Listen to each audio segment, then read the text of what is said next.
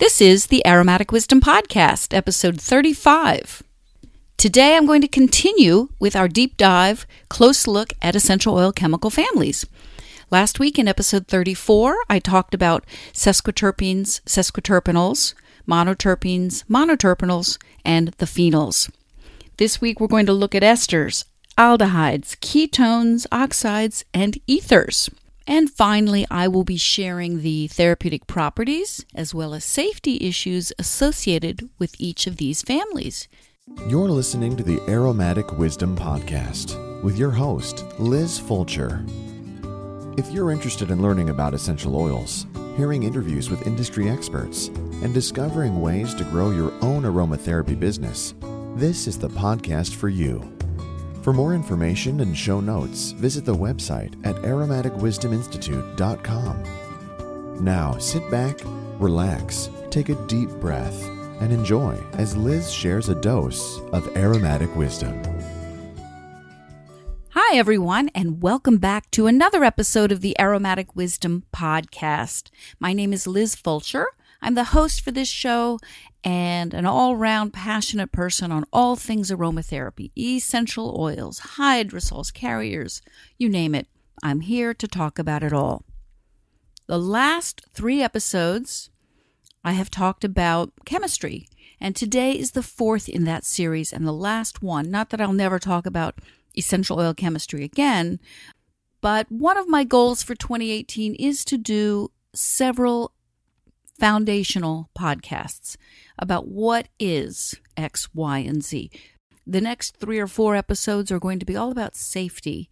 And I'm doing this throughout the year so that I have some foundational stuff, first of all, to refer back to, and also because my listeners are asking for it. And that's what I do. I mean, I will listen to you if you send me an email uh, if you contact me on social media, in particular on Facebook, and, and you say, I really want an episode on X, Y, or Z, I will do it. All right, let's just jump right back into the chemistry that we started last week. So in episode 34, I covered five chemical families, their properties, their benefits, their um, safety concerns. Very important with the families that I've got coming up. Some of the, some of them have a couple really significant safety concerns. Okay, let us begin with a chemical family called the aldehydes. The essential oils that fall into the chemical family called the aldehydes are some of my favorite. One of the characteristics of essential oils in the aldehyde family is that they smell lemony. To give you an example of some essential oils in this family, you'll find lemongrass, a classic, very high in, um, well, it's very high in citral, which is the molecule that makes it smell lemony. So you've got, what did I say, lemongrass, melissa, you've got citronella, lemon eucalyptus, which would be Eucalyptus citriodora. It smells to me a lot like citronella, very, very similar. There's an essential oil called Litsea cubeba, or actually that's the Latin name. The common name is May Chang all those oils, if you line them up and sniff them, they all have a very similar aromatic profile and it's real lemony. And that is because they all contain a molecule called citral. So, citral, which to me always kind of makes me think of citrus, even though it has nothing to do with citruses. Don't even go there with because I don't want to confuse you. But the citral molecule, this specific component, is really what gives the um, aldehyde essential oils not only their aroma but their therapeutic properties. One of the things that I why I really like the aldehydes, they are powerful antifungal agents. So if you've got a topical skin issue, topical what think of all the well, you've got toenail fungus is a real classic one. And skin fungus, which I'll tell you a story about that in a minute. Um, what's that round one? Ringworm, which is has nothing to do with worms. It's actually a skin fungus all that type of skin fungal condition can really be quickly and easily addressed with the aldehyde essential oils. So that's the good news. On the other side of the good news, it's not really bad news, but this is the big safety issue with aldehydes. They're very irritating. I've mentioned uh, in other episodes, I don't even remember at this point which episode because I say it this, what I'm about to say, I say it often essential oils that have expired their shelf life can very easily become oxidized. Old oils are irritating oils. When an oil is oxidized, it can be irritating. The aldehyde essential oils are irritating even when they're brand new and fresh. And they only are good for about two years. So you can imagine if lemongrass essential oil is irritating even when it's beautiful and vibrant and fresh. Can you imagine if you've got Uh, lemongrass essential oil that is old and has been oxidized, which means oxygen has gotten into the molecule and damaged it, and you know, then now it's irritating for the skin.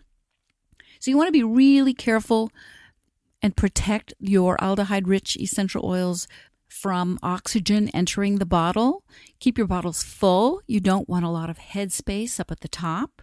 And you do want to keep your bottles in a cool place. You don't necessarily have to keep them in the fridge, but keep them in a dark, cool place, not lined up along the windowsill, not in your car, not in any place that gets really hot because that will further damage the molecules in the essential oil. So keep your caps on, keep them cool, keep them full. If you have a bottle that is half full and um, you think you're not going to be using it for a little while, pour it into a smaller bottle, and that's how you can keep it full. Because of this property of being um, a bit irritating to the skin and the mucous membranes, I really recommend that you keep your doses, your therapeutic blends, to about a 1% dilution. 1% would be five to six drops in one ounce. Try not to go higher than that. See if you can start with one dilution first, and if you get the results that you need, that's perfect. Uh, depending on the person, if it's a child or someone who's compromised or older, you really want to be careful not to go higher than 1%. Uh, a little story about how I had a really effective blend for skin fungus using um, an aldehyde rich essential oil. So, a few years ago, a friend of mine contacted me and said she had some sort of fungus on her back that she got every summer, and it was always worse um, after being in the sun. And it turns out it was something called tinea versicolor, and it's just that. It's just it's a mild superficial fungal infection. It's something like ringworm, which you know results in these white patches. And people who are most susceptible who who get this usually are more susceptible in the hot months and when it's really humid. and did I have anything or could I make something for her so she wouldn't have to go through another summer of white patches on her back? So I knew immediately that I wanted to use lemongrass because lemongrass is highly antifungal and it had worked for me before for fungal conditions. I also knew that because um, it can be irritating to the skin, I needed to add some skin nourishing oils with it that were also antifungal. So I made her a blend at, hmm, I think it might have been at a 3% dilution, which means it was about 15 drops of, of total essential oil in one ounce. The carrier I used was organic aloe vera gel, and the oils that I used were lemongrass and palmarosa. Palmarosa is in the monoterpenol family. It is um, very skin nourishing. It also has some antifungal properties. The reason I used aloe vera gel as a carrier is because there's nothing fungus loves more than to be covered and occluded. And use a nice heavy body butter, shea butter over a fungus, and you make it very happy so it can flourish and grow. What will kill fungus is air and light. So you want a really light, light, light carrier when you're trying to get rid of a fungal condition. I put this in a spray bottle and had her spray it on her back. It's a long time ago. I don't remember exactly, but I probably would have told her to spray her back two or three times a day. And we started in the spring, before, you know, right, might have been around April, so that when the sun really got hot, here in Pennsylvania, and you know, summer came on, she really didn't have this problem anymore. And my word, within a month, she this fungus was gone. She was very diligent. Had her husband spray it on her back every night, and to this day, it has never returned. By the way, just a nice little plug for my friends at PompeiiOrganics.com. That is where I, I purchase the essential oils I use in my classroom and in my personal and professional life. And so the lemongrass, Palmarosa. Those are all available at PompeiiOrganics.com. And the aloe vera gel is also where I get it. If you'd like to purchase aloe vera gel from the people at Pompeii Organics, when you go to check out online, put in the code podcast18. They'll know that you got that code from listening to my podcast, and you'll get 15% off your order. That's PompeiiOrganics.com, and the code is podcast18. All right, next I'm going to talk about the esters. I really love the ester essential oils. This is a such a great user friendly family. It is um, they they tend to be very floral and fruity and smell good. Perfumers love the essential oils that are high in ester components. So, just to name five or six essential oils to give you an example. So, bergamot is an ester. Um, when I say an ester, I mean an ester rich oil. Of course, lavender, Roman chamomile, ylang ylang. Uh, let's see, geranium, clary sage, uh, jasmine. Uh, those are all really beautifully floral, good smelling essential oils that don't have a whole lot of safety precautions and that is a good thing because these this group of oils this family is wonderful for spasms so that would include muscle cramps menstrual cramps uh, anything where the tissue is drawn up and tight it really does help to reduce the tension in the muscle and help it relax to relieve the the spasm or the cramp the other thing about the esters that is makes them very nice is they are very calming. So you've got sedative, antispasmodic, anti-inflammatory. That's kind of their big the big things that they do. There are um, as I said, not very many safety precautions with the esters. I wouldn't worry too much about dilution. I mean, with the aldehydes, keep it at 1%. With the esters, you can definitely go higher. This group um, these were really, this is a nice group for sleep. Uh, as I said, for spasms. So if someone's really tense and they're having a lot of cramping, um, menstrual cramps, this, this group is really good.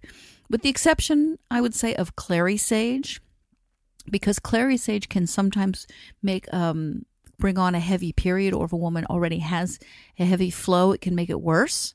So I would avoid clary sage in case of menstrual stuff, like if it's if the flow is really heavy. If there's been a problem with that in the past, I would not use clary sage for menstrual cramps, but I would go with bergamot, Roman chamomile. That is fabulous essential oil, uh, nobile. It smells divine, and it is um, highly antispasmodic and very very relaxing. So if people have muscle cramps um, combined with, you know, they're trying to sleep, pain, insomnia, Roman chamomile is delightful. The shelf life of um, essential oils that are rich in the ester components is about three to five years. I didn't mention with the aldehydes, the shelf life is really only about two years. So don't uh, don't hoard your aldehydes. You know, use them up and buy fresh. And um, and then with the esters, as I said, three to five years is that shelf life. Okay, I've got three more chemical families to get through. Next, let's talk about the ketones K E T O N E S. All right, the essential oils that are high in ketones, they can be very stimulating for the central nervous system. They, they tend to have a smell that is kind of like camphoraceous. It's it can be minty, um, minty. It can be minty, or it can be a bit like camphor. So, for example, if you've ever heard of the uh, lavender spike or spike lavender, Lavandula latifolia, that's a lavender essential oil that's high in camphor and that would be in the ketone chemical family because camphor is a ketone molecule. Peppermint is another one. The menthone in it is uh, what makes it a ketone. Rosemary, um, there's rosemary verbenone. There are three different ty- uh, chemotypes of rosemary: verbenone, camphor, and 1,8 cineol. Um, even the 1,8 cineol one, it would still be considered in the ketone family the this group is great for fighting like respiratory infections so it's it's really good for um, lung conditions i have the next group i'm going to talk about is even better but they're really um, ketones are effective mucolytics so and they also can be very good for pain I did a blog post, my goodness, a long time ago, like 2012. And I talked about how I had a really severe case of bronchitis. And I I'll put a link to the to the blog post in the show notes. I can't remember off the top of my head what the link is. I think if you Google aromatic wisdom essential oils bronchitis, it'll come up for you. But I gave my very specific protocol that I used to help with my bronchitis. And one of the first group of essential oils that I used to address the the the thick um, yeah, I guess mucus that I had that was clogging up my lungs, I used the ketone rich essential oils. So they're really good for you know, for lung stuff. They can help. They can also be good like with with scars and wounds. Um they can be very very stimulating. I mean, stimulating as in keeping you awake at night if someone is already prone to, you know, be restless at night. Do not add these oils to any sort of a nighttime blend or you're, you know, they'll be up all night. So uh, it, it, there are some dangerous ketone rich molecules, but most essential oils that you'll find commonly in stores and online are pretty safe. You just want to watch. Um, for example, there is a component called thujone, uh, which is in pennyroyal. Um, thujone is in like sage and thuja and mugwort those epinocamphone, which is in hyssop, that's can be neurotoxic, and you can actually go into convulsions uh, from too much pinocamphone or isopinocamphone. Really, really stimulating to the central nervous system, especially if someone has a seizure disorder. So the ketones aren't to, you, you don't have to be afraid of the ketones, but this is why we study the chemistry to know which essential oils are safe and which ones are not. The shelf life of essential oils rich in ketone components is the same as esters, three to five years. So after about five years, if you're still holding on to those oils, use them up or get ready to clean with them. You don't want to use them on your skin anymore. All right. Now, the next chemical family is one of my favorites the oxides. You can always tell an oxide rich essential oil from like across the room because the smell is very strong of eucalyptus. In fact, eucalyptus is really high in um, oxides. So is Ravintsara. Episode 27 of this podcast, I talked about Ravintsara essential oil. Uh, rosemary, again, that spike lavender. All the essential these essential oils, um, not all of them, but most of the essential oils in the oxide chemical family are pretty piercing. They're, they're, there's no question that when they're around because they're very strong smelling and very permeating. So, as I said, the eucalyptus, uh, oils that smell like eucalyptus. The component that gives that characteristic eucalyptusy kind of smell, camphoraceous, is called cineol. And cineol really is your friend when it comes to cold and flu and decongesting and lungs and all that stuff. Oils that are high in this cineol. Cineol also can go by the name of 1, comma 8 cineol, 1 8 cineol. It's really a powerful component for any kind of respiratory illness. It is all those words that you want to hear when somebody's got the crud. It is, of course, antibacterial, but it is um, the the oils high in 1,8 cineol are expectorant and mucolytic. Mucolytic means it thins the mucus so that you can expect it, expectorate it out. It um, the one eight cineol rich oils they will also stimulate the glands of the respiratory system so you can get that crap out. They stimulate the mucus secreting cells. They activate the cilia, and it help it really helps to move all those that nasty blockage out of your respiratory system. The um, essential oils high in oxides tend to be uh, very stimulating to the brain. So that's a good thing, stimulating to the mental processes, increasing blood flow to your brain. So if you're studying, if you're trying to have focus, if you're trying to stay awake, the oxide essential oils are really good. Uh, I will say there's one essential oil in particular, German chamomile, which is high in an oxide that is not 1 8 cineol. So it does not apply. All, the things I just told you about, um, like the the mental processes and focus and sharpness does not apply to German chamomile because it has a different type of molecule in it. But for the most part, the one essential oils they're they're great for uh, you know inflammation, pain, uh, decreased coughing. They can help with shortness of breath. You do have to be careful. Uh, the safety precautions with this group of oils is for people with asthma, and it's it's it's funny thing. The oxide oils, they can really be very helpful if someone has asthma, or they can set off an attack. It truly does depend on the on the case by case, you know, case by case basis. Do not, however, use these essential oils, any of them, especially not eucalyptus globulus, with children under 10. It's actually quite dangerous for them. Um, I had a, I probably told this story in other podcasts, but I had a student whose daughter was about three, had a cold. The mother put the diffuser close to her face with eucalyptus in it, and the daughter, um, her, her, she went into epiglottal spasm and couldn't breathe. So the mother actually they ended up calling nine one one, and the ambulance took her off. So it, these oils are not to be fooled around with with children. There are a lot of other oils that are much safer.